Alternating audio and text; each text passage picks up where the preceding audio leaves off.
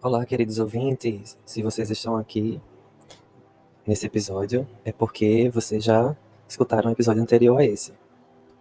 É, nós vamos seguir com a análise do livro Felicidade Clandestina, de Clarice Lispector, comemorando o centenário da escritora.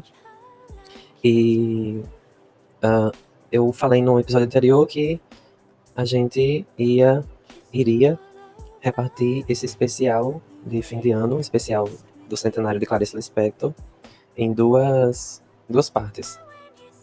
Pois bem, o, o próximo conto é, que a gente vai adentrar nesse momento é, se chama Uma Esperança.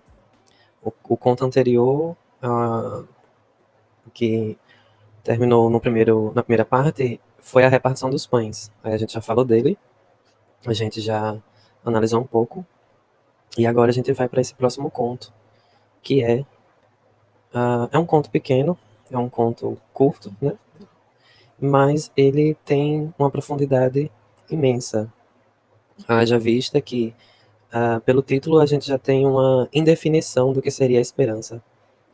A Clarice ela titula o, o conto com um pronome indefinido, né? Uma esperança. Ela não diz a esperança. Ela indefine a esperança. A, do, do, meu ponto de vista, né, como eu falei já desde o início do podcast, é, do meu ponto de vista, a, a, na minha análise, né, de leitor, de Clarice, enfim, de literatura, e a, a literatura está muito voltada também, além das questões metafóricas, a literatura está voltada também às questões linguísticas, né? Então a gente não pode passar pelo texto literário sem ter essas noções linguísticas, né, gramaticais, alguns recursos, alguns recursos gramaticais que os escritores utilizam. Então, a, esse pronome definido é, no título, né, na frente do, da palavra esperança, nos traz um primeiro sentido desse conto, que é a indefinição da esperança. A gente pode ter esperança em vários âmbitos né, da vida. A gente pode ter esperança por um trabalho melhor, a gente pode ter esperança uh, uh, num, num namoro ou num casamento, num relacionamento. A gente pode ter esperança numa amizade, a gente pode ter esperança, por exemplo, nós estamos terminando um ano de pandemia, né? Muito grave, muito complicado. A gente pode colocar essa esperança para um ano melhor, por exemplo, aproveitar que estamos aí na última semana de 2020. Então, é, eu, eu, eu, diria que esse é o conto, para mim, que ele tem que ser lido integralmente eu não destacaria nada dele que, que, que eu tenha é, que eu tenha visto é, que, que seja destacável, né, para colocar a parte para análise, porque é um conto que ele é, ele fala, né, da, da, alegoria da esperança ao animal, o bicho, e é, fala da descoberta de uma mãe com seu filho, a descoberta da mãe é, para com o filho é, ela vendo que o filho consegue diferenciar né, as duas esperanças. A esperança é, simbólica e a esperança o bicho, né? E aí ela vê que o filho dela, já, de, já muito pequeno, já consegue é, de, distinguir as duas esperanças. Uh, eu, eu fiz um, um vídeo, gravei né, um vídeo especial, no, tá lá no meu Instagram, arroba jardelbr, underline, vou repetir, arroba jardel br underline. É arroba J-A-R-D-E-L-B-R, tudo minúsculo, underline, né? E aí lá no, no meu IGTV, que é o, aquele, aquela opção que você tem lá na plataforma do Instagram para, para fazer lives e para deixar é, lives é, lá salvas, né? Ou vídeos de, de duração acima de um minuto. E aí eu fiz lá a leitura desse conto, uma esperança, e também fiz uma breve análise do que eu estava sentindo no momento, enfim. Foi uma foi um vídeo quase terapêutico, né? Que eu fiz lá no Instagram. Quem tiver curiosidade pode entrar lá. É bom que vocês vocês veem meu rosto, mas acho que a maioria das pessoas que me escutam aqui já devem ter me conhecido ou pessoalmente ou, ou é, enfim, pelas redes sociais, né? Por foto, enfim. E aí é o que eu tenho para destacar desse, desse conto, né? Que é, que é essa questão da esperança. E eu, eu digo até no vídeo lá no, do Instagram que é, é a questão de, de, esperar, esperar, esperar não, não paralisado, estagnado, mas esperar do, eu cito até Paulo Freire, né, no vídeo, é, que Paulo Freire falava, gente, é preciso esperar, é, é preciso esperançar, perdão, né, ele fala, é preciso esperançar, jogar sua, sua energia também para o futuro, porque, como eu falo lá no vídeo, né, somente a gente ter o presente e o agora é muito pouco para a dimensão cósmica que a gente foi criado, né, a gente não foi criado somente para viver uh, onisciente e onipresente, né, a gente, até a gente não tem nem esse poder, mas a gente nasceu também para é, relembrar o passado, a gente também nasceu para projetar o futuro, né? Então, é, como eu falo no vídeo, é, não tem como viver somente o agora. Claro que a gente só tem o agora, racionalmente falando, né? Mas, e o, e o amanhã, né? E o futuro? Como é que a gente pensa o futuro? Né? E, e é isso, eu acho que nesse sentido foi que esse, esse conto, né, Uma Esperança me tocou profundamente. Passando para o próximo é, conto da nossa lista de 25 contos aqui desse livro intitulado Felicidade Clandestina, é, nós temos o conto Macacos, né, intitulado Macacos. É um conto muito lindo, muito tocante, muito delicado, onde é, Clarice Lispector traz novamente um, um animal. Ela traz novamente um animal nesse conto Macacos, e ela, ela ela fala da questão de, de Lisette, né? É, é, que é a macaca que ela tem esse apreço. Uh, só que, num dado momento, uh, deixa eu ler aqui só uma parte que eu destaquei, que ela, que ela fala assim, uh, o eu lírico, né, minha gente? Quando eu falo ela, eu, eu tô me referindo ao eu lírico feminino de Clarice, tá certo? Mas aí a gente vocês podem interpretar da, de como, da, da forma como vocês acharem mais adequado. E aí ela diz assim, né, Lisete, né, sobre Lisete ela diz, né, quase cabia na mão, tinha saia, brincos, colar e pulseira de baiana, e um ar de imigrante que ainda desembarca com o traje típico de sua terra. De imigrante também eram os olhos redondos. Quanto a essa, era mulher em miniatura. Três dias esteve conosco. Era de uma tal delicadeza de ossos, de uma tal extrema doçura, mais, mais que olhos o olhar era arredondado. E aí lá no final, na, no final dessa página, né, no próximo parágrafo desse conto, dessa parte, ela vai dizer assim: uh, no terceiro dia estávamos na área de serviço admirando Lisette, a macaca, tá? E o modo como ela era nossa, um pouco suave demais. Pensei com saudade do meu gorila. E de repente foi meu coração respondendo com muita dureza, mas isso não é doçura, isso é morte. Então aí ela vai passando pelos momentos finais da Lisette, a macaca, que está doente para morrer, né? E aí lá no outro pedaço ela diz, de olhos muito menos arredondados, mais secretos. Né? Ela fala, o olho arredondado, né, para esse eu lírico, que é bem bonito, como Clarice coloca, que o olho arredondado é, e grande, né, regalado, é um olho vivo, né, é um olho que está atento, atento à vida, é, um, é uma pessoa, é um ser que está atento à vida. E aí quando o olho começa a ficar menos arredondado, no caso cerrado, né, o olho vai ficando cerrado, é quando a pessoa vai perdendo um pouco da, da, da admiração pela vida, pela própria vida, ou pela vida dos outros, enfim. E aí, no caso de Lisette, a macaca é por conta desse processo de é, morte, né? Ela vai ficando doente. Uh, e aí, é, num dado momento, eles, a família leva a macaca para o veterinário, né? Pra, enfim, para ver o que, é que ela tem. Uh, e aí, uh, na, quase no finalzinho do, do conto, diz assim, né? O diagnóstico, né? Não ia viver, a menos que tivesse oxigênio à mão, e mesmo assim improvável. Não se compra macaco na rua. Censurou-me ele abanando a cabeça. Às vezes já vem doente. Não tinha-se que comprar a macaca certa, saber da origem, ter pelo menos cinco anos de garantia do amor, saber do que fizera ou não fizera, como se fosse para casar. E aí lá no finalzinho, na última linha do conto, diz assim, né? Você parece tanto com Lisette, eu também gosto de você, respondi. É quando a, a o menino fala para ela, né? Pra, pra, pra protagonista do conto, que ela também parece com Lisette, né? Que ela também parece com Lisette. Então, a gente vê aí uma, uma, animal, uma animalidade, né? Uma animalidade, uma animalização um, da, da, da menina, né? Que ela e também, claro, né, todo todo o contexto de militância da, de proteção aos animais, né, que quando o, o, enfermeiro diz, né, não se compra macaco na rua. E aí também a gente pode fazer uma análise, uma análise, uma análise, desculpem, uma análise às relações amorosas de hoje, né, porque a gente compra macacos na rua, né? Por exemplo, aí para quem já usou aplicativos de namoro e aplicativos de, de pegação, né? Que o nome deveria ser esse. aplicativos de, enfim, não me julguem, tá? É meu, meu ponto de vista. Mas aí, para quem usa esses aplicativos, e as redes sociais hoje, de um certo, de certo modo, é, servem como aplicativos né, de pegação. Mas eu estou falando especificamente assim, de, de, alguns aplicativos, por exemplo, é, o Tinder, o Grindr, uh, o, o Scooby, né? Eu não sei os outros, né? O Scruff, sei lá, tem vários. Que você ali tem um cardápio, né? Você tem um, um, como se fosse um cardápio de pessoas, e aí você vai escolhendo qual é a que você quer comer, né? Literalmente falando até às vezes. E aí você escolhe, né? Fazendo analogia ao conto de Clarice, você escolhe seu macaco, né?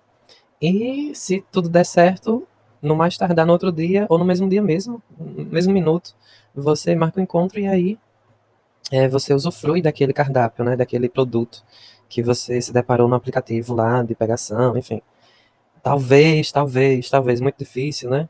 Eu falo também por experiência própria, e não somente eu, mas várias pesquisas e estudos que eu, eu leio, enfim, sobre relacionamento, né? Até porque a psicanálise, que é a minha área de linha de pesquisa, e a psicologia também, fora a literatura, né, minha gente? Mas é, os estudos né, de hoje, de, de hoje né, atualmente, dizem que é ínfima a, a, a porcentagem de pessoas que conseguem ter um relacionamento duradouro é, que começam nesses aplicativos, no ambiente virtual, né? Claro que hoje em dia muito mais pessoas estão se encontrando pela internet, isso não é ruim, né? Mas também tem a parte é, perigosa, né? Que é você é, tornar-se um narcisista egocêntrico, né? É, exacerbado.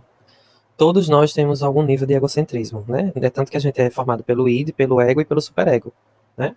Mas o ego é onde está o perigo. A gente tem que trabalhar muito o nosso ego, né? E esses aplicativos de relacionamento, né? Esses macacos virtuais, que a gente, nós somos macacos virtuais ali, naquela plataforma, servem para isso, né? Para as pessoas muito egocêntricas, super egocêntricas, é, derramarem todo o seu, o seu, as suas mazelas, os seus, né? As, as, suas questões internas, né? Que falam muito de si e não do outro, né? É tanto que a gente tem aí o espelhamento do que a gente queria ser ou, ou a gente queria ter, né? Mas, enfim, a relação do, do indivíduo com o seu objeto. E aí é a mesma questão desse conto de Clarice, né? A macaca, né? A Lisette. Ela queria tanto ter, ter, ter, ter, que ah, pelo acaso, pelo destino, pelo, enfim, por uma força maior, a Lisette ficou doente e morreu e foi tirada da vida dessa menina aí, dos irmãos dela, né? E desde cedo eles aprendem que macaco não se compra na rua, né? É a frase que fica para mim desse conto. Não se compra macaco na rua. Uh, o próximo conto do livro se chama Os Desastres de Sofia, né? Os Desastres de Sofia. A, a questão do, da escolha do nome Sofia, né? A gente já tem aí um, uma intertextualidade com, é, é, com é, o sofismo, a filosofia, né? A questão da, da, da, é, da, da menina que, que cresce e evolui, né? Assim como a nossa mente tem que ser uma Sofia que evolui, né? Enquanto indivíduo pensante ou indivíduo que reflete a sua realidade, etc, etc etc, né? Uh, e aí, em um dado momento, uh, a gente tem a relação da Sofia com o professor, que ela é apaixonadíssima, né? Apaixonadíssima por esse professor, mas ela tem uma relação é, é, um pouco doentia, né? No começo do conto, o conto começa assim, só um trechinho do início. Qualquer que tivesse sido do seu trabalho anterior, ele o abandonara, mudara de profissão e passara e passara pesadamente a ensinar no curso primário. Era tudo o que sabíamos dele, né? Aí ela continuou: o professor era gordo, grande e silencioso, de ombros contraídos. Em vez, de nó na, em vez de nó na garganta, tinha ombros contraídos. Usava paletó curto demais, óculos sem aro, com um fio de ouro. E aí ela vai descrevendo esse professor, né? Que esse é um dos passos para você se apaixonar por alguém, ou enfim, é assim, do meu ponto de vista, tá, minha gente? Você pode se apaixonar por alguém, sei lá, é, a pessoa tá lá dançando funk e você se apaixona, né? Aí vai de gosto de cada um. Mas é, ela se apaixona pelo professor por esses detalhes sórdidos, né? Que esses, esses detalhes, no mínimo, pitorescos que esse professor tem, né? Na sua, na, no seu biotipo, né? E na sua forma de viver, de falar, de andar. Ela vai se apaixonando por esses detalhes pitorescos.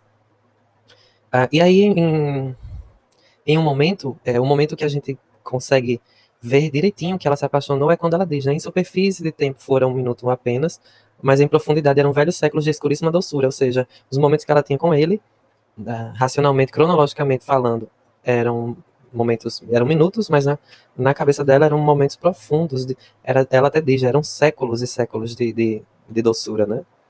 E ela não fala doçura de bonitinho, ela fala escuríssima doçura, ou seja, é uma, é uma, é uma, é um, uma paixão, né, uma paixonite que ela tem pelo professor, mas que ela também não queria ter, né, ela, ela se sente um pouco é, enganada por ela mesma, né. Uh, e aí ela começa a fazer inferno na vida desse professor, né, do jeito que ela pôde, que ela vai dizendo, né, tornar assim um prazer já terrível de não deixá-lo em paz, né, ela, ela começa a aperrear a tirar o professor do seu eixo, né? Sem saber que obedecia a uma das coisas que mais acontecem no mundo, eu estava sendo a prostituta e ele o santo, né? Então aí a gente vê de novo a relação que Clarice Lispector tinha muito interessante com o sagrado e o profano, né? Deus e o diabo, né? A mulher e o homem, né? Enfim, tem as reverberações, né? Das questões pessoais de Clarice, com certeza na sua obra. E aí é quando ela fala, né? Eu estava sendo a prostituta e ele o santo, né? como se o, o seu amado fosse intocável, né, intocado, intocável, e ela está sendo lá a serpente, né, a serpente que vai tentar esse esse indivíduo para a perdição. E aí tem uma parte muito legal, né, que ela diz assim no conto, né, os desastres de Sofia, tá certo? A gente está nos desastres de Sofia, para quem está com o livro acompanhando, tem uma parte que ela diz, eu não vou saber informar vocês qual é a página, porque as, as edições, né, as edições do, desse livro, é, são diferentes, mas eu tô com a edição desse ano já, tá certo? Da editora Rocco. Aquela edição bem bonita, que descobriram pinturas de Clarice, nunca antes publicadas, enfim. É uma, a publicação, a, a edição de centenário, né, de Clarice. E aí tem uma parte que ela diz, né, só Deus perdoaria o que eu era, o que eu era, porque só ele, com E maiúsculo, e aí ela está se referindo a Deus, sabia do que me fizera, e para o quê? Eu me deixava, pois ser matéria dele, ser matéria de Deus era minha única bondade. Então, é aquela questão de novo, né, que a gente, que Clarice fala no Perdoando Deus, no conto anterior desse livro, sobre ela ser a mãe de Deus, e agora ela está se colocando como parte integrante de Deus, né? Uh, e é isso, ela, esse conto é a relação dessa menina, né, que está em evolução, em evolução, tanto fisicamente quanto em evolução é, psíquica, né, em evolução é, mental. Uh, e aí, lá quase no final do conto, ela diz assim, né, não, eu não era engraçada, sem nem ao menos saber, eu era muito séria, né? É, e era o que em mim doía nos outros. E por Deus, eu não era um tesouro.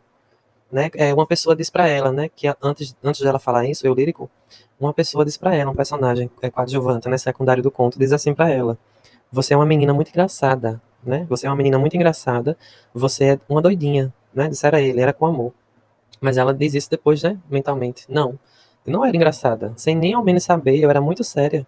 Não, e também eu não era doidinha. A realidade era o meu destino, e era o que em mim doía nos outros. E por Deus eu não era um tesouro.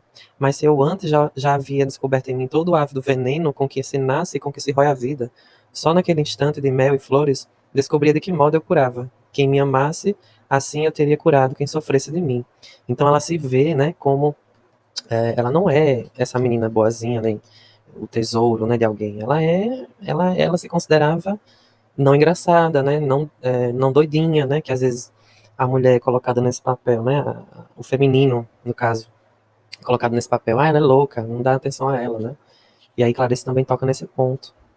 Tem outra parte também que Clarice volta a fazer uma relação, tá? Nesse conto ainda, os desastres de Sofia, que ela, na, no penúltimo parágrafo do conto, que ela diz assim, né? Como uma virgem anunciada, sim, por ele me ter permitido que eu, que eu fizesse, enfim, sorrir, por isso ele me anunciaria. Ele acabara de me transformar em mais do que o rei da criação. Fizera de mim a mulher do rei da criação. Pois logo a mim, tão cheia de garras e sonhos, coubera arrancar do seu coração a flecha farpada. Então aí, de novo, Clarice volta para as questões divinas, né? E se coloca num patamar de importância de nível igual ao de Deus, né? Ao Deus, Deus macho, Deus homem, né? Ao Deus patriarcal. Uh, e aí, no final, é, no final tem, tem a questão da escola, né? E foi assim que no grande parque do colégio, lentamente comecei a aprender a ser amada, suportando o sacrifício de não merecer, apenas para suavizar a dor de quem não ama. E aí ela continua, né? Termina, e termina o conto, né? Tem mais coisas nesse parágrafo que eu acabei de ler, que eu não vou ler, né? É, enfim, não dá tempo de ler tudo aqui, senão não, a gente não vai para canto nenhum, não anda, né? No episódio. Mas aí ela diz, né? Que talvez, né? A gente não, não, não seja digno de ser amado, né? E aquela questão de que nem todo mundo vai conseguir achar o amor, pelo menos do ponto de vista romântico, né, do, da época medieval, das novelas de cavalaria, aquele romance que foi que foi muito é, consagrado com o romantismo, né, com o movimento do romantismo da literatura e por aí, e por aí vai, né. Então é isso. Os Desastres de Sofia é, uma, é um conto profundo, né? É, é, se eu não me engano, é o maior conto do livro, Os, Os Desastres de Sofia. Se eu não me engano, é o maior conto do livro. Eu acho que é ele e. Uh, eu acho que é ele mesmo. Os Desastres de Sofia, acho que é o maior conto. A mensagem também, né? Que é outro conto que vem logo que vem daqui a pouco, também é bem, bem extenso. E aí a gente, a gente vai agora para o conto intitulado A Criada. É, esse conto também, de novo, tem uma questão divina, né? De, e também é, faz, faz analogia né, a, uma, a uma mulher chamada eremita, né? Eremita que significa aquela pessoa que. É, de ermitão, né? Aquela pessoa que não tem tem a vida quase nula, né? É uma pessoa que é, é um ermitão, né? Vem daí. A, eremita vem de, dessa construção dessa palavra. Só que aqui Clarice coloca no feminino. E aí é uma criada, né? Ela é uma criada, uma empregada, né? Que, que serve a seus senhores, mas o conto nos deixa dúvidas de, de para quem ela serve, né? Ela serve aos seus senhores ou ela ou ela está servindo a ela mesma, né? É bem interessante, porque as, as divagações internas e reflexivas da criada, da eremita, faz com que ela subjugue uh, os seus próprios os seus próprios senhores, né? Perdão, seus próprios senhores. Então ela ela é ela é, para a sociedade ela é uma empregada, é uma criada, mas ela é, no seu íntimo e em algumas atitudes que uh, o conto nos diz, ela também ela subverte isso, né? Uh, no, logo no terceiro parágrafo do conto, ela diz assim, né? no caso, o narrador, o narrador diz assim: sobre eremita. Às vezes ela, às vezes ela respondia com má criação, de criada mesmo, né? E aí você tem um jogo de palavras, né? Criação, criada, aí tem um má na frente, né? É, seria mesmo uma má criação, né? E aí Clarice coloca o, o, um prefixo má com acento e não coloca com L, né? Mal criação, né? De, de mal criar-se. Clarice faz esse jogo com o prefixo má para dizer que Uh, que criação é essa? Por que as criadas têm que ser, é, têm que ser sempre é, subalternas, né? Tem que ser sempre calada, quieta, quase, quase uma um ermitão, né? Quase um ermitão, que é aquela coisa que só serve para um propósito e não pode ter opinião, não pode falar, não pode se intrometer na vida dos seus senhores. E aí ela continua, né? Nenhuma lei perceptível, eu tive medo, me deu, me deu uma fome, eu tenho vergonha. Ela ia falando, né? A criada. Uh, Uh, e aí tem uma parte que diz assim, né? Porque tinha suas ausências, a explicação de por que ela era assim, mal criada, né? Uh, porque tinha suas ausências, o rosto se perdia numa tristeza impessoal e sem rugas, uma tristeza mais antiga que o seu espírito. E aí é uma tristeza que Clarice vai buscar na ancestralidade de novo, né? No caso, a ancestralidade do, dos, dos, subversi, dos das pessoas que servem, né? Dos, dos servidores. Aquela relação de vassalos e senhores, né? A relação de escravos e senhores. E aí é, ela diz que o lírico diz que é uma tristeza que ela vem antes de Eremita, né? Antes de Eremita nascer, essa tristeza já era implantada no mundo, né?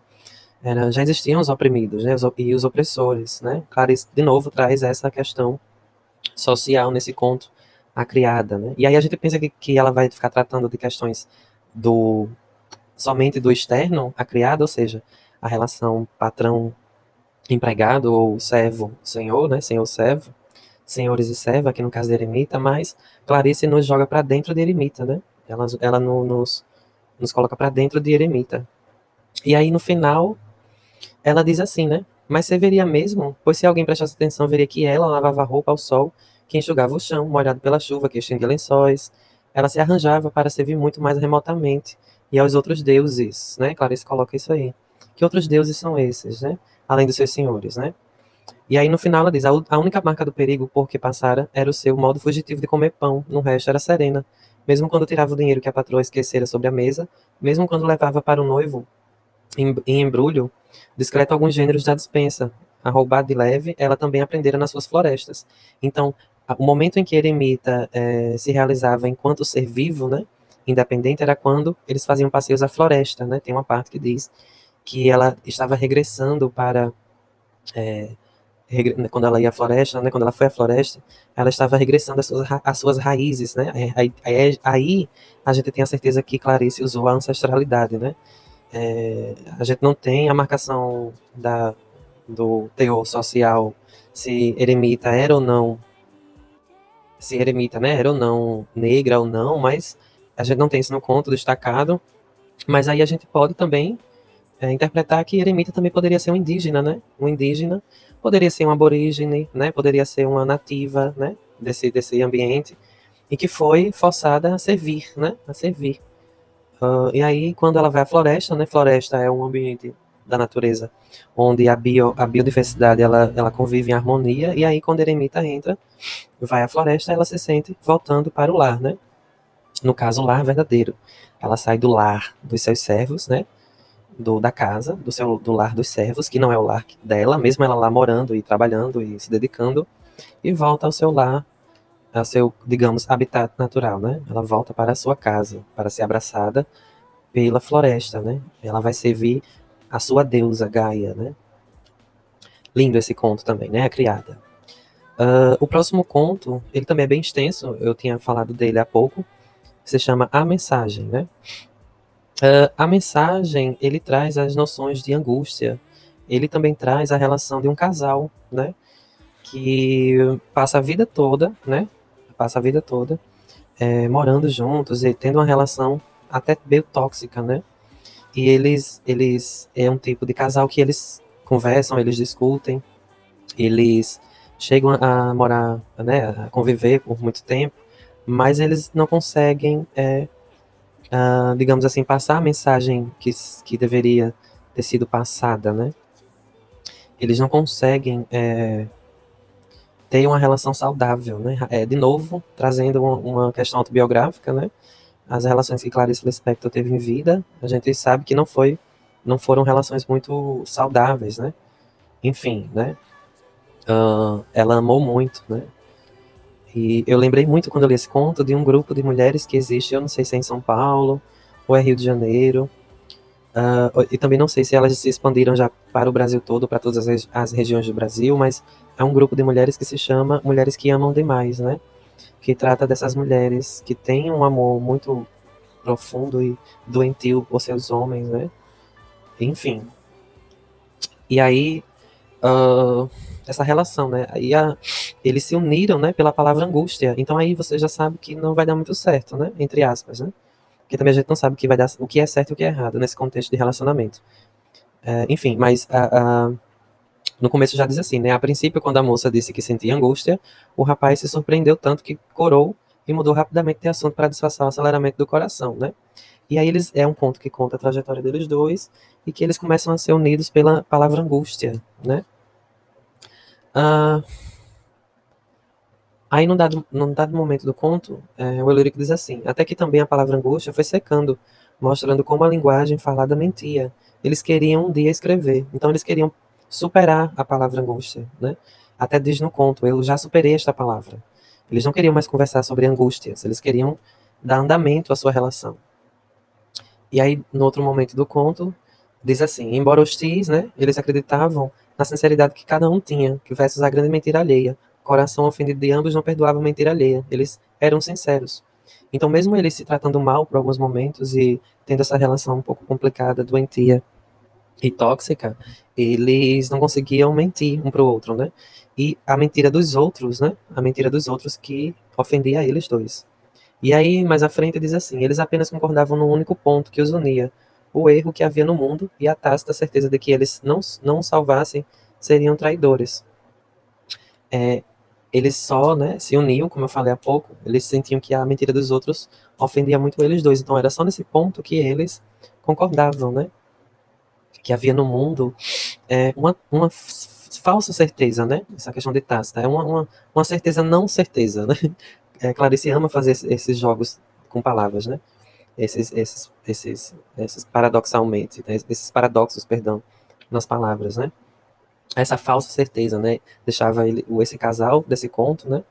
Uh, muito uh, muito indignados, eles ficavam muito indignados.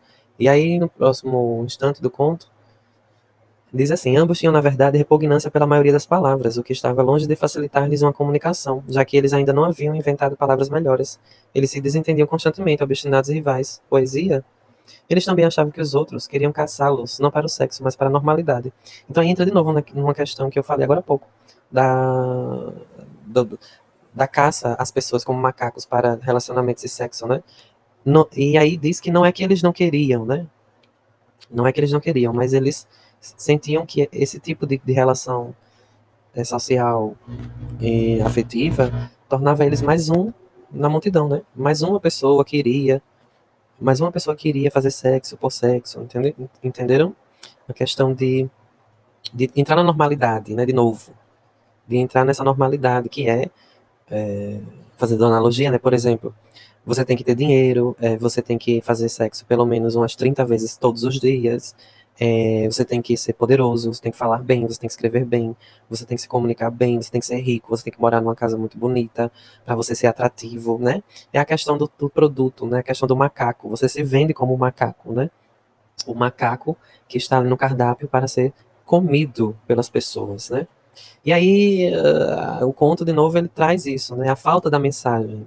O conto se chama A Mensagem, mas essa mensagem ela não está sendo uh, enviada é, de forma clara e objetiva. Né? Mesmo com esse casal se comunicando muito bem, né, sendo bem resolvido com as palavras, ou com algumas, ou, ou com a falta de palavras, mas eles estão aí com essa falta de comunicação que prejudica a mensagem que é passada. Uh, e aí, uh, num outro ponto do conto, diz assim, né? E o rapaz naquela rua da qual eles nem sabiam o nome, o rapaz pouco tinha do homem da criação. Clarice novamente toca no, na questão do, do Deus, né? De Deus, o patriarcado, enfim. Diz que esse menino, com o passar dos anos, ele não tem mais uh, a força e o poder do Deus patriarcal, porque o Deus patriarcal, antes de tudo, ele tem que ser altamente egocêntrico e falocentrista, né? Ou seja, o poder está no pau, né? E aí diz que o menino está a, cada dia mais se afastando do, do, do ideal, né, do homem da criação, tá se afastando da sua, da sua origem é, mais, mais profunda, né. Uh, e aí a gente tem uns pontos um pouco estranhos, eu diria, tá? Não, não falando com, com, com pejorativamente, tá bom? Mas é porque Clarice não deixa claro, mas em, em, certo ponto do conto, né, da, da mensagem, a gente entende que, o, o, o na verdade, a menina, né, a mulher desse, desse o casal, né, a mulher e o homem, a, aqui a mulher desse conto, na verdade, seria um homem, e é o homem desse conto, na verdade, seria uma mulher. Então, Clarice traz, traz um pouco de transexualidade aqui nesse, nesse conto. Quando diz assim, ó, olhem só se, se, se, se meu ponto de vista estiver muito louco, vocês me falem depois. Mas olhem só o que, o que é que o eu lírico, o eu fala, né? Plumas que um momento antes haviam feito parte de uma situação e de um futuro, mas agora era como se ela não tivesse lavado o rosto antes de dormir e acordasse com as marcas impúdicas de uma orgia anterior, pois ela, volta e meia, era uma mulher, né? E lá no outro ponto, mais à frente, ela diz, o eu lírico, né, minha gente? Diz assim: Sou homem, disse-lhe o sexo em obscura vitória. De cada luta ou repouso ele saía mais homem. Ser homem se alimentava mesmo daquele vento que agora arrastava poeiras pelas ruas do cemitério São João Batista. Então, diz, né, é, você tem, é ser homem, um dia também você vai pro, pro cemitério, né, não adianta, né, ser tão falocentrista e, e machista, todos eles vão todos para o mesmo buraco que a mulher vai, né, que é o chão do cemitério. E aí continua, o mesmo vento de poeira que fazia com que o outro ser, o fêmeo, se escolhesse ferido, como se nenhum agasalho fosse mais proteger sua nudez, esse vento das ruas. Olhem só como é interessante. Em vez de Clarice dizer fêmea, né, porque seria o gênero habitual de uma palavra que já foi criada para designar uma feminilidade que faz parte dentro da linguística padronizável, convencional, da gramática tradicional, já seria parte de um, de um espectro, de um campo semântico que, que nos leva ao feminino, ao gênero feminino, né? E aí Clarice coloca, além da palavra fêmea ser masculinizada, ou seja, ser colocada linguisticamente, tá certo? Dentro de um campo de um espectro linguístico para o feminino, Clarice ainda coloca o artigo definido, ou, que também está dentro do espectro masculino, envolvendo uma palavra que, em sua gênese, em sua origem, está mais ligado uh, está mais ligada ao mundo do espectro feminino. Então, Clarice subverte, né, também aí nesse ponto que me pegou nessa minha indagação de que a mulher, na verdade, seria um homem que performa em alguns momentos a mulher, e o homem seria, na verdade, uma mulher que performa, por vezes, uh, o homem, né? Uh... E aí, lá no final já desse conto, né, a mensagem, uh, o Eulírico diz assim, mas atolada no seu reino de homem, ele precisava dela para quê? Para lembrar de uma cláusula? Para ela ou outra qualquer não deixasse longe demais de se perder? Para que ele sentisse em sobressalto como estava sentindo? Que havia a possibilidade de erro? Aí quando o Eulírico fala isso, a gente pode entender que o quê? Esse homem e essa mulher, na verdade, no mínimo, eles seriam homossexuais, né? E aí eles não podem ter a sua mensagem, né? Vindo aí para o título do conto, eles não podem ter a sua mensagem comunicada de forma mais objetiva e clara, porque a sociedade não os permite fazer, performar o que eles nasceram para ser, né? E aí é quando tem esse questionamento. Por quê? Qual é a cláusula, né? Qual é a lei que me impede, né? Que impede eles dois? O que, o que é que eles iriam perder se eles fossem longe demais nessa nessa nessa mensagem comunicada, nessa mensagem deles dois, até entre eles dois? É, e por que também seria um erro eles, eles desenvolverem esse lado? Por que seria um erro? E aí o conto termina assim, né? É, a conclusão é não concluir, né? Deixa no campo da interpretação, né? O próximo conto se chama é, Menino a Bico de Pena. Menino, menino, o conto se chama Menino a Bico de Pena. É, e aí, é, o conto começa assim: Como conhecer jamais o menino? Para conhecê-lo, tenho que esperar para que ele se de deteriore.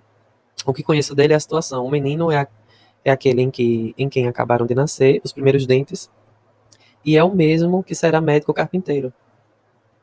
Aí, mas a frente diz assim: Um dia, o, um dia o domesticaremos em humano e poderemos desenhá-lo, pois assim fizemos conosco e com Deus. O próprio menino ajudará sua domesticação. Ele é esforçado e coopera coopera sem saber que essa ajuda que lhe pedimos é para o seu alto sacrifício. Uh, e aí a gente tem de novo, uh, Clarice mexe no, no campo da, da subversão dos papéis sociais, né? E também da alienação e da imposição de um sistema que quando a gente nasce, é por isso que ela fala, né? O que conheço dele é a situação. O menino é aquele em que acabara de nascer, que é aquela situação de quando todos nós nascemos, a gente já tem papéis sociais a serem cumpridos, né?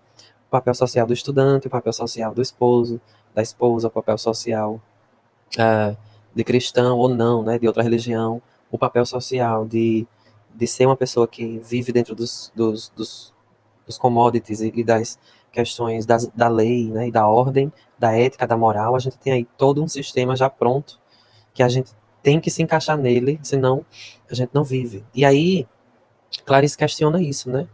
Clarice questiona, por meio do seu conto, Menino a Bico de Pena, que é, esse menino não dá para conhecer ele agora, porque a gente só vai poder conhecer realmente esse menino, quem é realmente ele, depois que ele crescer e se encaixar no sistema. Que é, traz uma noção para mim, pelo menos para mim, do meu ponto de vista, que somente quando a gente se encaixa no sistema, que a gente performa um papel social, depois é que a gente pode hackear o sistema, né, subverter algumas questões do, do sistema. Ou pelo menos a gente acha que está fazendo isso, né? Porque o sistema, né? O sistema que eu falo, minha gente, é uh, religiões que são bem mais quistas, né? Que são bem mais valorizadas. Por exemplo, nosso, nossa sociedade ainda é profundamente cristã, cristianismo, né? Então tudo que, que foge disso já é demonizado. Uh, as relações afetivas também, até hoje, é forte ainda. E não, eu acho que não muda porque a maior parcela mundial é, ainda é heterossexual, né, cis heterossexual, e aí a gente tem também tudo que foge a essa alçada dessa, dessa nomenclatura vigente, do sistema que já é imposto, tudo que foge disso também já é demonizado, é colocado como a margem de uma sociedade que, por ela mesma, já é hipócrita, né, já é uma sociedade hipócrita. E aí, uh, mais à frente diz assim, nesse conto, né, ele, ele tem que se transformar numa coisa que pode ser vista e ouvida, senão ele ficará só tem que se transformar em compreensível. Senão ninguém o compreenderá, senão ninguém irá para o seu silêncio. Ninguém o conhece se ele não disser e contar. Farei tudo o que for necessário para que eu seja dos outros e os outros sejam meus. Aquela questão, né, de que é, que eu falei há pouco do sistema. Se você não se tornar compreensível para as outras pessoas, se você não deixar de ser você um pouco, né, na sociedade, no sistema, e aí você pode jogar para o sistema capitalista, sistema socialista, é, sistema misógino, machista, você pode colocar em vários âmbitos da, da compreensão literária, né, de categorias literárias também, que é a questão da ambientação, sistema de, de pobreza, né, de, de, de oportunidades também. Se você não for compreensível, se você não deixar de ser um pouquinho você mesmo, e se você não performar um, um pouquinho de um papel social, você não vai ser compreendido, né? Porque a forma e a forma, a forma e a forma dessa sociedade, ela já vem pronta, né? Para que você tenha sucesso. E aí eu tô falando não somente sucesso profissional, mas também pessoal, né? Quem tem mais dinheiro provavelmente tem mais pretendentes amorosos, com certeza, né? As pessoas elas se atraem pelo poder que o dinheiro emprega nessas pessoas. Uh, e aí lá no final diz assim: em todas as posições o menino conserva os olhos bem abertos, secos como a fralda nova. E aí ela faz um jogo uh, com esse menino, né? Que esse menino ele não cresce. Esse conto se passa todo com a, a, a, cuidadora dele, né, que é a mãe, imaginando ele como será no futuro. E aí, o, o, é como se fosse uma divagação da mãe de como ele seria no futuro, porque ainda não conhece. E aí, no final, ela diz que, é, por enquanto, ele está só fazendo cocô e xixi nas fraldas. E que essas, essas, essas divagações ficam para o futuro. Uh, o próximo conto do livro Felicidade Clandestina se chama Uma História de Tanto Amor. Minha gente, esse conto. esse conto é a coisa mais linda do mundo, mais linda do mundo. E aí, em vez de Clarice colocar uma história de amor, Clarice coloca uma história de tanto amor. Ela coloca uma certa quantidade de amor nesse título, né? E é sobre uma galinha, né? Ela volta à alegoria da galinha. E aí ela, ela no comecinho ela diz assim, né? A galinha é ansiosa, enquanto o galo tem angústia. Vou repetir, tá? A galinha é ansiosa, enquanto o galo tem angústia quase humana. Falta ali um, um amor verdadeiro naquele seu harém. E aí ela fala que a galinha, né, a, a fêmea dessa espécie, ela é mais ansiosa. E o galo, a angústia dele, né, é voltada mais para uma questão mais prática, né, mais, mais sistemática. E aí lá na frente ela diz: A menina ainda não tinha entendido que os homens não podem ser curados de serem homens e as galinhas de serem galinhas. Tanto o homem como a galinha têm misérias e grandeza. A da galinha é a de pôr um ovo branco de forma perfeita. E aí ela faz uma intertextualidade com outro conto dela, né? O ovo e a galinha. Ela fala tanto do ovo. Inerentes à própria espécie. A menina morava no campo e não havia farmácia perto para se consultar. E aí ela destaca, né, que é, o homem, enquanto. Eu tô falando homem sexo masculino, tá? Mas sexo masculino é questão de gênero, né? Cis, homem cis, né? Uh, ela fala dessa questão de que a galinha ela é diferente do galo, assim como as meninas são diferentes dos meninos, né? Os meninos são mais práticos, são mais egocêntricos, né? Uh, e aí mais à frente ela diz, na gíria o termo galinha tinha outra acepção. Quando ela cresce e vê que o termo galinha, né, a nomenclatura galinha, ah, aquele homem galinha, é colocado para um sentido pejorativo e negativo da palavra, né?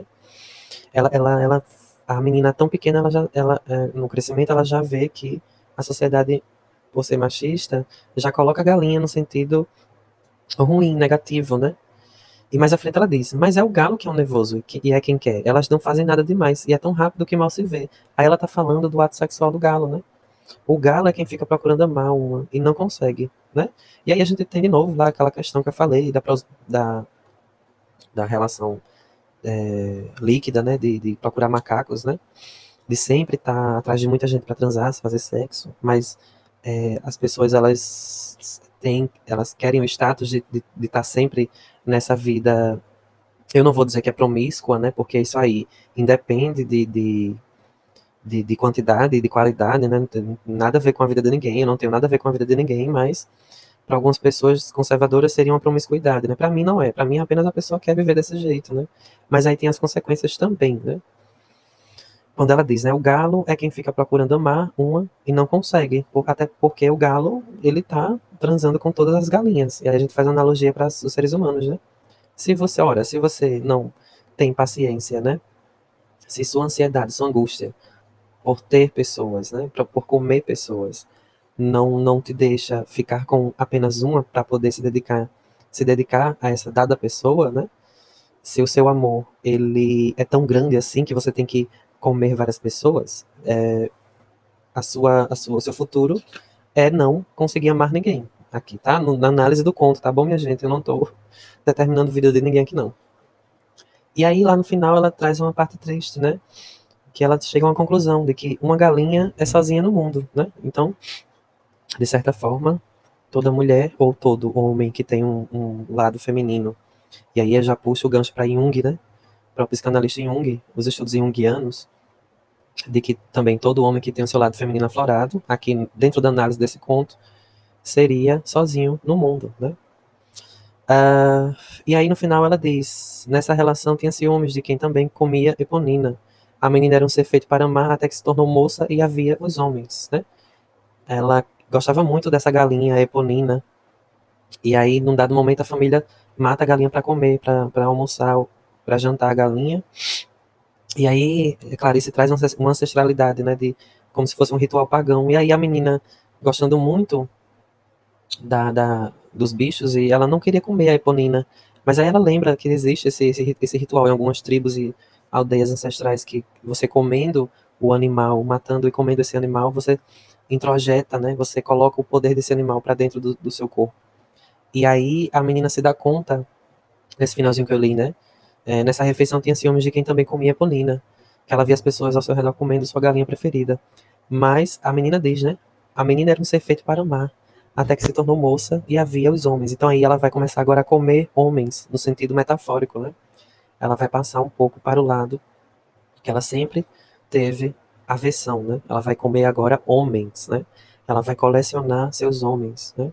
Suas galinhas e seus galos.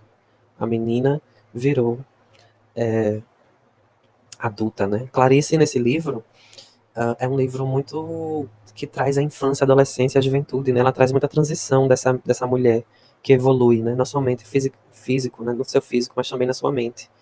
Muito interessante esse livro por conta disso. Próximo conto, a gente está quase no final do livro. Próximo conto se chama As Águas do Mundo. Esse conto é um dos mais metafóricos e literários que eu já achei de Clarice, né? Ele é curtíssimo, ele tem uh, duas páginas, desculpem, três páginas, ele tem três páginas, muito curto, mas muito profundo. Você tem que ler esse conto com um pouco de passividade e calma. No começo, Clarice já abre com uma belíssima construção, é, uma belíssima construção imagética, né? Uh, que ela diz assim: aí está ele, o mar, a mais ininteligível das existências não humanas, né? E aqui está a mulher, de pé na areia, na praia, o mais inteligível dos seres vivos. Como ser humano, fez um dia uma pergunta sobre si mesmo tornou-se o mais inteligível dos seres vivos, ela e o mar. Então ela diz que os dois seres, um que não tem características vivas, né? Mas a água, querendo ou não, é viva, né? A água é vida. E a mulher também coloca do lado os dois, as duas alegorias, né? Inclusive a mulher está à beira desse, dessa outra alegoria no início desse conto. E aí ela diz que são os dois seres, as duas instâncias vivas da natureza que menos as pessoas conhecem, né, que, é, que é a mulher e o, as águas do oceano, né, o mar. Mas aí é, eu lembrei muito de uma questão que vem de, da psicanálise, de Jacques Lacan, de Lacan, né, que é a indecifrável questão de o que é ser mulher, né? E aí tem uma parte do, dos estudos lacanianos que ele destaca, faz a pergunta, né, se existe mesmo a mulher, né? Que ele diz que a mulher não existe, que existem mulheres, né? Aí ele traz essa indecifrável questão eterna do ser feminino. E aí lá para o final do conto, o lírico diz assim: E era isso que lhe estava faltando, o mar por dentro como o líquido espesso de um homem. Agora ela está toda igual a si mesma, a garganta alimentada se constringe pelo sal, os olhos avermelham-se pelo sal secado pelo sol, as ondas suaves lhe batem e voltam, pois ela é um anteparo compacto ela faz uma relação com o esperma masculino, né? Bem bonito isso. Quando ela diz que a água do mar, quando, quando toca, né, a, o corpo da mulher, também é como se fosse um, um líquido espesso de um homem, né? Ela traz essa analogia, dizendo que o mar, como indecifrável, assim como a mulher, eles se conversam, eles se complementam, né? Nas suas incompletudes. No, no que não é completo nos dois, quando eles se encontram, esses dois seres, eles, eles fazem esse jogo de se completar, de completar-se, né? de, de, de unir-se, né? Eles se unem, a mulher e o mar. Uh, e também fala de uma questão também da mulher saber ter suas próprias vontades, né? Desbravar o mar nada mais é uma analogia do que uma mulher que quer desbravar a vida, né? Clarice traz essa analogia muito bonita. Uh, e aí, já seguindo para os nossos últimos contos, né? Tá bem pertinho de acabar, a gente tem um dos contos mais famosos de Clarice, é, que é a Quinta História. A primeira vez que eu tive contato com esse conto foi na Faculdade de Letras, né, na Universidade Federal, no curso superior de Letras. E aí foi numa aula de literatura, uh, literatura brasileira 2 ou 3, eu não lembro ao certo. Mas foi sobre, era uma aula sobre teoria do conto, né? Foi sobre teoria do conto. E aí a gente, é, o professor leu na íntegra o conto, né? É um conto também pequeno, esse conto é curto mas ele é muito profundo, né? Que é aquela história das baratas, né? Aí Clarice traz de novo outro animal, um animal que por muitas pessoas é nocivo, é nojento, né? Da, da asco, né? Que, as, que são as baratas. E aí o conto começa assim, eu não vou ler todo, né? O conto começa dizendo que essa, esta história poderia chamar-se As Estátuas. Outro nome possível é o assassinato. E também Como Matar Baratas. E aí ela faz a narração de uma mesma história quatro vezes, né? Ela é uma mesma história, mas ela ela secciona em quatro versões diferentes. E o título do conto se chama Quinta História, que fica lá no final, que a quinta história ela não é contada, né? Ela é apenas ela, ela é colocada em aberto. Mas aí a gente tem um ciclo, né? Dessa, dessa essa quinta história ela se liga de novo com a primeira história. Ela, ela faz um, um ciclo eterno de, da malvadeza humana, né, que é matar baratas desse modo como ela descreve, né, que alguém ensinou para ela, para esse eu lírico, como matar baratas, de uma forma é, com requintes de crueldade, né, como se realmente fosse um assassinato com intenção e pre premeditação, né, também. Aí uma parte bem bonita que, que, assim, você se apaixona pelas baratas, né, minha gente? Clarice Lispector, para mim, foi a única escritora que conseguiu fazer isso comigo eu me apaixonar pelas baratas. É tanto que eu chorei no, no é porque assim, o professor leu o conto, eu não entendi nada, né? Quando o professor, é, o nome dele até é professor Expedito. Eu sei que ele não vai, não vai escutar esse episódio, mas ele, ele, é um, ele é um ótimo professor de letras, né? Professor Expedito da UFB, do curso de letras. Ele, ele leu o conto e depois ele, ele foi analisando, né? Quanto mais ele analisava, ele ia, ele leu primeiro o conto na íntegra e depois ele seccionou, repartiu uh, as partes, né? As histórias são quatro histórias, e a última que não é contada, ele seccionou, partiu, fez análise de cada uma e foi contando como Clarice, de certa forma, conseguiu montar essas histórias interligadas. E sobre baratas, né, que é um bicho asqueroso, nojento. Eu me lembro que eu chorei muito na aula e, e, e, e assim, as pessoas ficaram altamente tocadas, né? E a gente tava falando de baratas, né? De baratas. A gente tava falando de, de... E aí a gente faz uma analogia a, aos humanos também que sofrem que sofreram, né, como essas baratas. E aí, uma das partes que eu acho lindo é quando Clarice diz assim, né, o eu lírico, tá, minha gente, sobre o conto. Baratas sobem, baratas sobem pelos canos enquanto a gente, cansada, sonha. Então, barata é aquele bicho que tá sempre em movimento, né? E, enfim, para mostrar que a gente não tem controle também sobre tudo. A gente não tem controle sobre as baratas. A gente pode estar tá é, lendo um livro, por exemplo, a gente está aqui escutando um podcast, e vocês estão fazendo alguma coisa aí escutando um podcast, ou estão com o livro na mão acompanhando comigo a análise.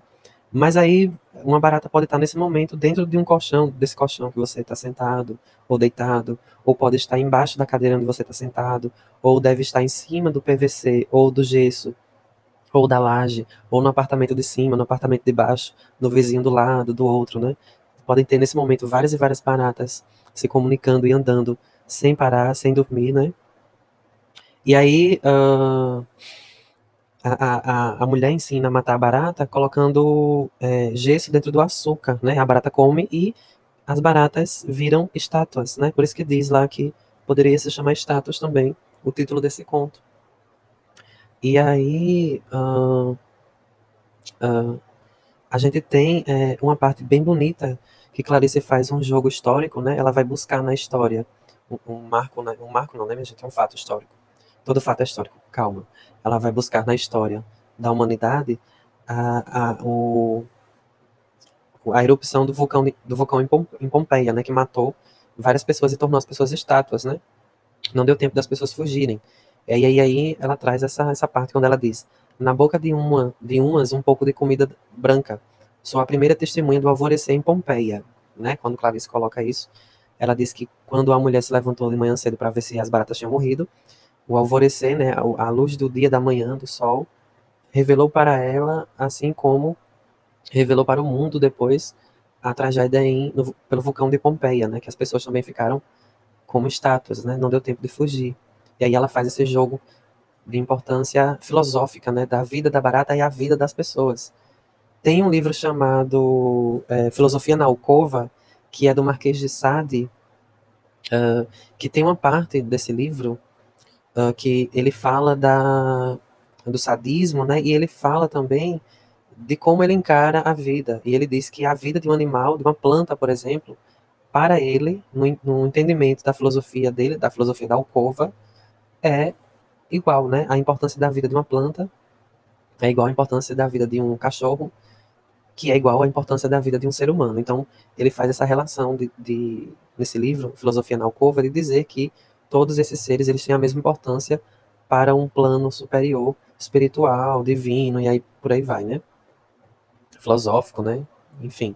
Então é nesse sentido que Clarice coloca as baratas no mesmo patamar de, de, de, de importância de como um ser vivo também é uh, interrompido, né? Em suas várias formas.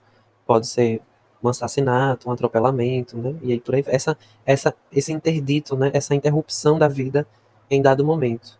É tanto que depois ela vai dizer, né? Lá na, mais à frente, essas de súbito se cristalizam, assim como a palavra é cortada da boca. Eu te Aí tem as reticências, né? Que no caso ela faz uma analogia, né? Como se uma pessoa que, é, que morre vai dizer um eu te e não consegue pronunciar o amo. Eu te amo, não consegue concluir a expressão. E outra coisa mais filosófica, mais profunda, é quando ela diz, né? É, é que eu olhei demais para dentro de mim. É que eu olhei demais para dentro de. Aí morreu, né? No caso, não deu, não deu tempo. De tanto você ser egocêntrico na vida, vai ter uma hora que não vai dar mais tempo de você querer ser é, externo, né? de, de querer ser próximo das pessoas à sua volta. Você vai morrer, então não vai dar tempo se você for muito egocêntrico, né? Pensar somente no seu bem-estar, né? E aí no final ela diz, né? E hoje escolhi, né? Ah, e hoje ostento secretamente no coração uma placa de virtude. Essa casa foi dedetizada, né? Essa casa foi dedetizada uh, ela, ela se desfez das baratas mortas, né? Mas ela, ela põe em questão aí essa relação entre a vida. Por que a vida da barata é menos importante e por que ela causa tanto nojo? Uma questão de, de, de, que fala muito mais da gente, que mata a barata, do que, do que a própria barata, né? A barata não tá nem aí pra gente. Mas a gente tem nojo dela porque a gente também tem nojo de nós mesmos, né? Enquanto sociedade, né? Que provoca esses, esses sofrimentos na população, né? É, aí a gente pode puxar para as guerras mundiais, o Holocausto, né? enfim. Próximo conto é, é, se chama Encarnação Involuntária. É um conto, de novo, que Clarice volta para o sagrado e o profano, né? ela traz de novo. E aí lá no começo ela diz assim, às vezes quando me vejo uma pessoa que nunca vi e tenho algum tempo para observá-la, eu me encarno nela e assim dou um grande passo para conhecê-la. É essa história de um lírico feminino que ela vai, uh, é um, uh, se passa num dia da vida dela, e aí é de uma mulher que toda vez que ela passa por alguém, e que ela eh, tem um estereótipo ali de uma pessoa, de certa forma ela introjeta aquela pessoa num, num, processo num processo louco, né, de ela se torna aquela pessoa por, se ela passa mais de três horas ou mais de uma hora perto daquela pessoa que ela está ali conversando ou ela viu, enfim, no mesmo ambiente, ela se torna aquela pessoa. E aí ela diz, né, que um dia no avião, que ela diz que não implorou, implorou a Deus para não ser isso, mas não foi inevitável, né, porque ela ia viajar do lado de uma freira e aí ela se tornou um pouquinho freira, né, missionária. Então ela diz, né, eu, é, eu me tornei um pouco a, a, a, freira e ela sabia que em alguns momentos depois que a freira fosse embora e saísse da visão dela, ela também ia, ia introjetar um pouquinho dos preconceitos que essa freira, parte de um estereótipo conservador cristão, teria, né? Então ela diz, ó, que quem sabe, talvez, mais para frente ela diz, quem sabe, talvez, nunca, nunca tenha sido própria, Uh, Não, lá, na frente ela diz, né? Já sei que só daí a, Dias conseguiria recomeçar, enfim, integralmente a minha própria vida. Que quem, que quem sabe talvez nunca tenha sido própria, senão no momento de nascer. E o resto tenha sido encarnações. Mas não, eu sou uma pessoa. E quando o fantasma de mim mesmo me toma, então é um tal encontro de alegria. O conto se chama Encarnação Involuntária, né? Involuntário, ou seja, ela se encarna no outro, né? O, essa, esse eu lírico é tão. A loucura é tão grande dela se tornar o outro, nunca ser ela mesma, que é como se ela morresse e vivesse cada vez que ela encontra uma pessoa interessante na vida dela e ela se encarna naquela pessoa, né? A encarnação involuntária. Trazendo aí uma questão espírita, né? Da, do espiritismo, né? Dela, da questão da encarnação eterna, do ciclo eterno de encarnação e da evolução do ser, né? Atingindo os níveis para que nunca mais a encarnação seja involuntária. E aí, o engraçado, né? E onde vem o profano, né? Ela se encarnou numa freira e o profano vem no final. Quando ela diz: Uma vez também em uma viagem encontrei uma prostituta, perfumadíssima, que fumava entrefechando os olhos, e estes ao mesmo tempo olhavam fixamente um homem que já estava sendo hipnotizado. Então ela ela traz, ela, ela fala mais da, da, da freira e ela fala mal da freira, né? Ela dedica o, a maior parte do conto para a freira, para o sagrado, mas ela dedica esse, esse, esse sagrado a um lugar de chacota e pejorativismo da, das questões da freira. Mas quando ela vai falar da prostituta, que também foi outra encarnação que ela viveu, esse eu lírico por algum momento, ela fala com adjetivos e, e fala com admiração até, quando ela diz, né? Uma prostituta perfumadíssima. É, e ela fala também do poder dessa prostituta, né? Como se ela fosse, o eu lírico fosse mais tendencioso a viver a, a vida da prostituta e não da freira. Por isso que lá no começo ela diz, né, que implorou a Deus para que não acontecesse de uma freira viajar do lado dela, né? Então a gente traz aí essa, essa questão de que a gente renega algumas coisas, mas a gente acaba performando aquilo que a gente renega, né? A incompletude do ser, né? É, é a, a, complexidade do ser humano, né? Da psique. A gente não tem uma, uma, um controle sobre isso, né? A gente vive, só, simplesmente a gente vive. O próximo conto do livro é o penúltimo conto, a gente está no conto 24 quase indo para o último, é o conto que eu mais achei chato. eu queria nem falar dele muito, né? Mas o conto se chama Duas Histórias a Meu Modo. E aí é um conto chato porque uh, vai falar de um. Eu não entendi basicamente por que Clarice fez esse conto, assim, do que eu já conheço de Clarice, mas eu entendo que por muitos anos ela viajou muito, né, com seu marido que era diplomata. E aí é um conto que é, é um conto que se distancia de mim e de nós brasileiros, porque é um conto muito voltado para quem é de Paris, né? Ela fala muito em Paris. E ela, fala de gostos, os gostos pelos vinhos, e, e, enfim, é um conto chatíssimo. Eu achei um conto chato. Não porque eu não entendi de fato, mas porque é longe da, do, do da significação, né? Do, do, do meu gosto literário. Acho que esse conto seria o único que eu não colocaria no livro, né? Mas ela fez dessa forma, né? E aí, até no início, ela diz, né? É um conto que já começa chato, ó. Uma vez, não tendo o que fazer, fiz uma espécie de exercício de escrever para me divertir e divertir-me. Né? Então ela diz, né? No começo ela já diz que é um conto. O próprio lírico já fala que não tinha o que fazer, né? Praticamente é um conto. Uh, enfim, ela fala da relação de uma mulher que gostava de um cara que era rico, uh, mas estava com ele só pelo status social, mas ela gostava mesmo era do pobre, que, enfim, que ela realmente amava, mas ela estava com um cara rico porque o cara rico tinha bons vinhos e não sei o que, bababá. E realmente ela amava o mais pobre. É, basicamente é isso o conto. E depois ela se dá conta que uh, que ela deveria ter ficado, pelo menos, com o mais pobre, né? Que ela ia ser mais feliz. Basicamente é isso o conto. E o último conto é um dos mais bonitos de Clarice, que uh, se chama O Primeiro Beijo, né? E aí trata da questão do nascimento, né, da, da, do desabrochamento. Lembra que nos restos do carnaval a gente falou no episódio anterior que a gente teve o desabrochar da menina pela rosa, né, pela fantasia, pela fantasia da vida também. A máscara dela caiu, a máscara de menina caiu para dar para dar lugar às máscaras da, da vida adulta. E aí no primeiro beijo também a gente tem o desabrochar do menino, né, que perguntam para ele se ele já beijou alguém antes, né? E ele diz que sim, que ele já tinha beijado uma mulher. Só que essa mulher era uma estátua, né? Era uma estátua de uma mulher. E é um conto que pode parecer infantil, né? Fala de um adolescente, mas ele é altamente, profundamente erótico esse conto. E eu vou dizer para vocês, ó, na parte que diz assim: uh, de olhos fechados, entreabriu os lábios e colocou, e colocou ferozmente ao orifício de onde jorrava água. O primeiro gole fresco desceu, escorrendo pelo peito até a barriga. Era a vida voltando, e com esta encharcou todo o seu interior arenoso até se saciar. Agora podia abrir os olhos. Abriu-os e viu bem junto de sua cara dois olhos de estátua, fitando, e viu que era a estátua de uma mulher, que era a boca da mulher que saía água.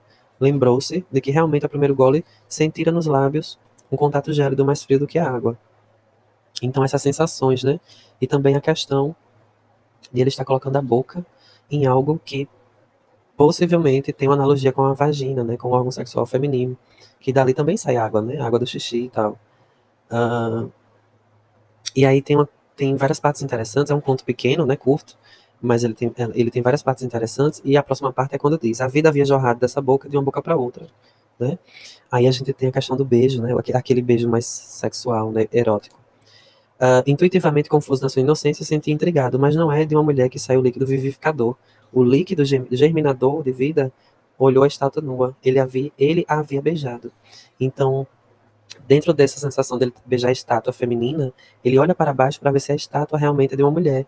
Porque como o líquido geminal, no caso o esperma, está saindo, todo, todos sabemos que sai do homem para fecundar a mulher, ele olhou para baixo para ver se o órgão, é, o órgão sexual esculpido nessa estátua era realmente de uma mulher. E ele fica nesse nessa perturbação, né? Por que tá saindo o líquido vida da boca da mulher se é de mim que o líquido sai, né?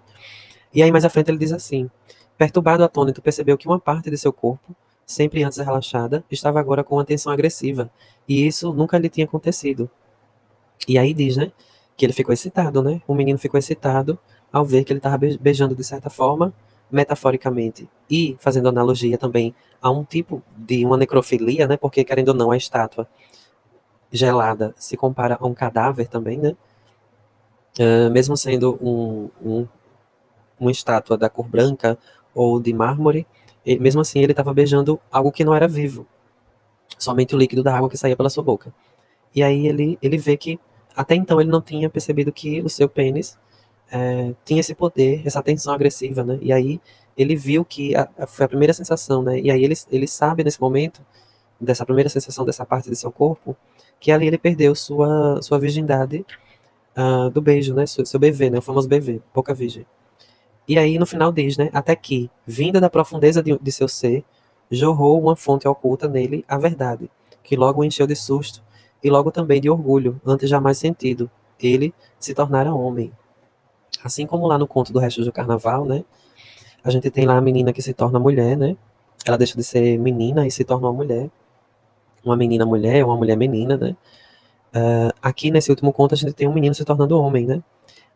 Tanto pelo beijo que ele dá na estátua, tanto pelas indagações que ele faz de por que a estátua está jorrando e não ele. E depois ele tem a confirmação pela sua excitação. E no final do conto ele tem a confirmação pela, pela ejaculação, né? que acontece nele no final, porque a sensação foi tão tensa e profunda e o, o, transbordou tanto de desejo por aquela figura da estátua que ele, sem mesmo se tocar, né, sem se masturbar, ele conseguiu é, ejacular, né? E aí tem a questão do da, é a, o primeiro ejacular do menino, né? Na, no caso dele, foi dando um beijo numa estátua, né? Feminina, no caso do, desse menino. E aí é como se também houvesse uma, um certo tipo de passagem, né? Assim como as meninas menstruam, né?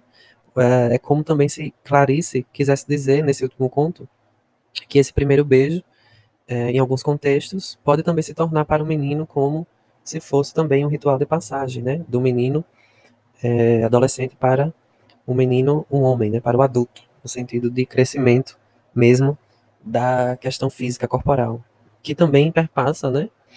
com certeza, né, porque corpo e mente tá, estão ligados a o crescimento da psique desse menino, né? Muito lindo também o primeiro beijo também, muito bonito esse conto, né? Muito delicado também. Uh, é isso, minha gente. Nós terminamos aqui o especial, o especial da do centenário de Clarice, do nascimento de, da nossa, de uma das nossas maiores escritoras, Clarice Lispector. Nós analisamos todo o livro com os 25 contos do livro Felicidade Clandestina. E é isso. Espero que vocês tenham gostado, para quem escutou até aqui. Espero que vocês se apaixonem mais por Clarice. E esse livro é um livro que eu recomendo muito que vocês leiam pelo menos ele uma vez por ano, né? Ou pelo menos peguem os contos que vocês mais gostam, né? Para ler pelo menos uma vez por ano. É um livro que ele, ele é muito complexo, né? As análises que eu fiz aqui nesses dois episódios, da parte 1 e agora da parte 2, são análises meramente pessoais, né?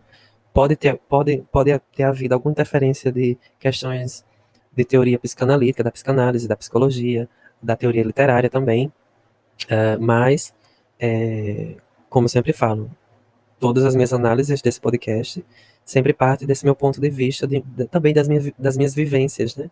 Por vezes eu não vou revelar algumas coisas, né? Até porque não interessa muito também revelar tudo, uh, mas é, a maioria, ou quase todas, ou todas as, as análises literárias que faço nesse podcast partem dessa minha experiência de vida, né? Da minha é, vivência.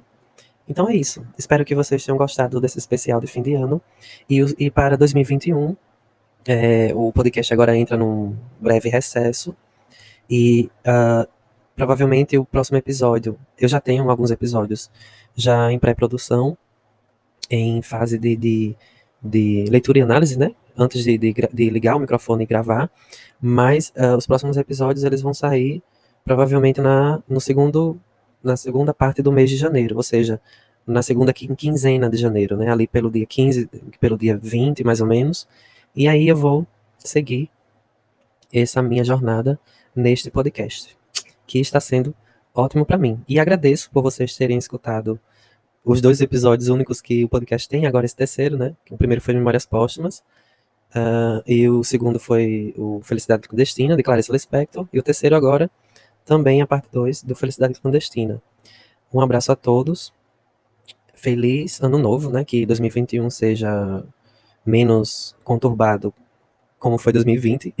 e espero que vocês encontrem em Clarice, na leitura de Clarice Lispector, sempre uma amiga, né? Que além de tudo, Clarice, ela virou né, amiga do, do mundo, né? Literário. Ela, ela vira sua amiga, vira sua amante. Assim como o, o primeiro conto diz, né? Que a menina tem um livro que o livro vira o seu amante. Clarice é nossa amante, né? Uh, então é isso. Espero que vocês tenham boas leituras e um abraço.